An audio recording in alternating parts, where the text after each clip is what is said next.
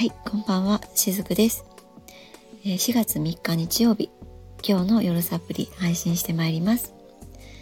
今日のお伝えしていく内容はですね、自己表現と自己解放についてお話ししていこうかなと思っています。ぜひ最後まで聞いてみていかれてくださいね。今日ですね、このことについてお話ししようと思ったきっかけはですね、今も私のサロンをご利用いただいているお客様とのやり取りをふと思い出したんですよね。で、そのお客様っていうのは私の、主に講座とかを受けてくださっているお客様なんですけれども、かれこれ2年ぐらいのお付き合いになるんですが、一番初めに私のサロンをご利用いただいたのは2年半ぐらい前かな。当時まだ私一斉の無料ヒーリングっていうのをしていたんですね。で、その頃に初めて私に、ヒーリングを受けたいですっていうふうにメッセージをくださって、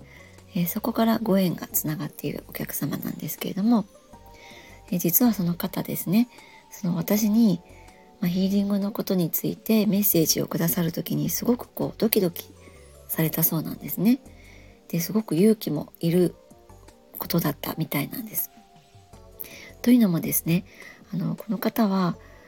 エネルギーの感度がすごく高いんですね。で、エネルギーの感度が高いってどういうことかっていうと、周りの、人とか物のエネルギーをキャッチする能力が高いっていうことなんです。で、私に初めてメッセージをくださる以前にも、SNS、いわゆるインスタとかいろいろありますけれども、そういったものってあまり手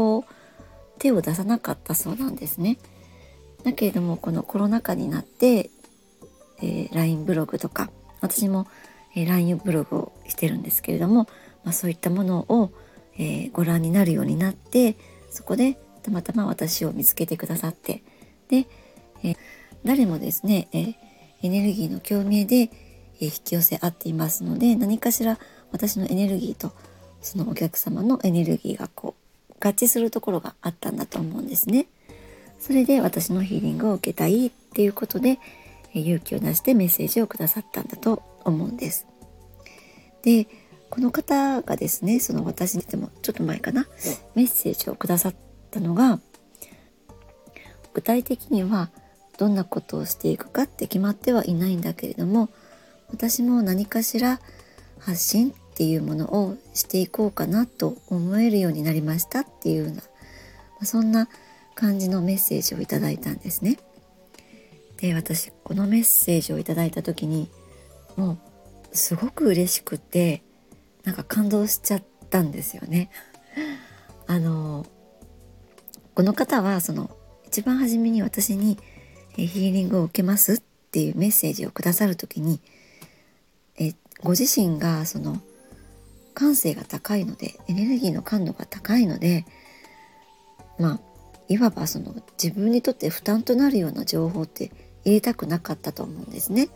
なのであまり、例えば全然顔も知らない人にメッセージをするとか、そういったことも結構抵抗があったかと思うんです。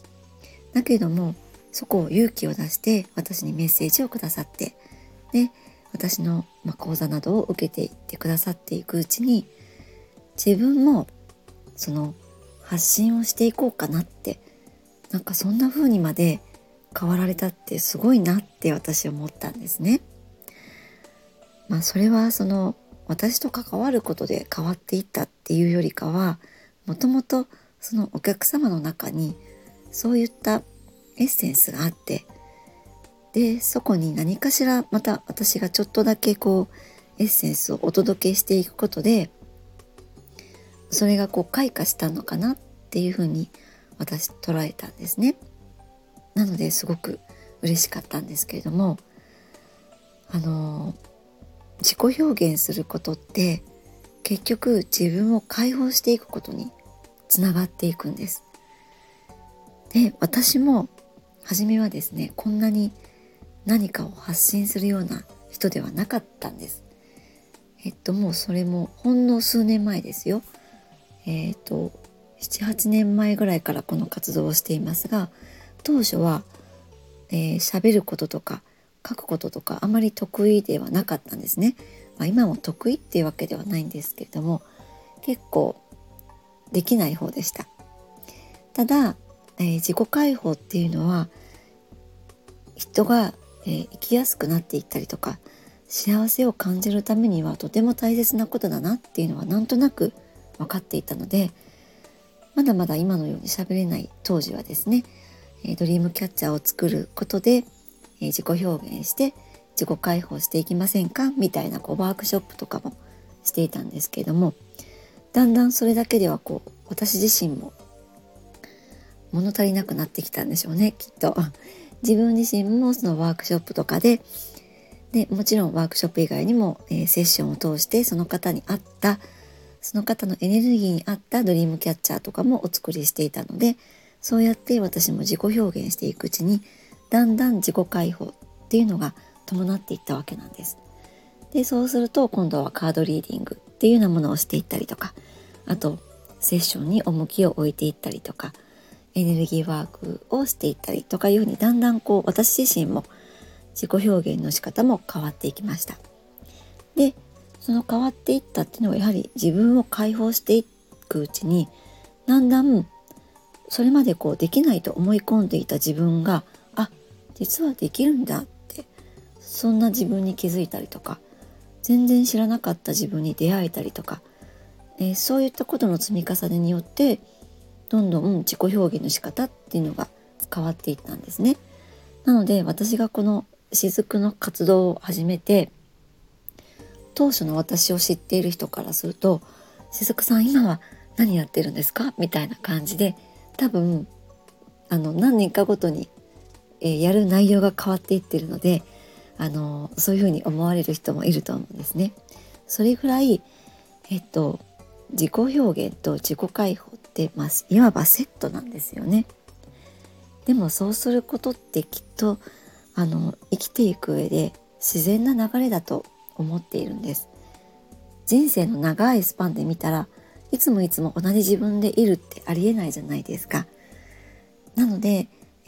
何か自己表現していくうちにですね、自己解放につながっていきます。で、そうするとまた新しい自分っていうのがどんどん内側から溢れてくるので、そのたんびに、新しい自分っていうのを表現していってほしいなと思うんですね。そうすることで生きづらさから解放されるんですね。自己解放っていうのは生きづらさからの解放だと思っています。こういったチャンネルをですね聞いてくださる方って、何かしら例えば生きづらさを感じていたりとか、自分はなんだか幸せじゃないなって感じていたりとか、そういう方も多いかなとも思うんですけれども、ぜひそういった方はですね、自己解放がキーワードだと思っていただきたいなって感じているんです。で、そのためにはちょっとずつでいいので自己表現っていうのをですねしていっていただけたらいいかなと思います。自己表現ってですね、できない時は難しいなって感じるかもしれないんですけれども、実はそんなに難しく捉える必要はなくって、自分がやりたいなって思ったことをとりあえずやってみるんです。やらなければいけないとかやった方がいいかなっていうものではないです。これやりたいなってもう単純に思ったものをとりあえずやるんです。それが結構ポイントだったりします。やらなきゃいけないかなとかやった方がいいかなっていうのは頭で捉えていることなので、これは魂からの自己表現にはつながらないんですね。だけれどもやりたいなって思ったっていうのはもう自分のハートが率直に感じているものなので、それを自分がちゃんと自分にさせてあげることでハートはどんどん開いていきます。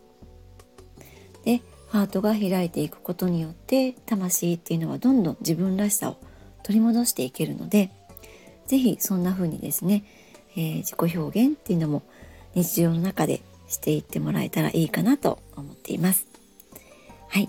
今日も最後まで聞いてくださりありがとうございました。せふくでした。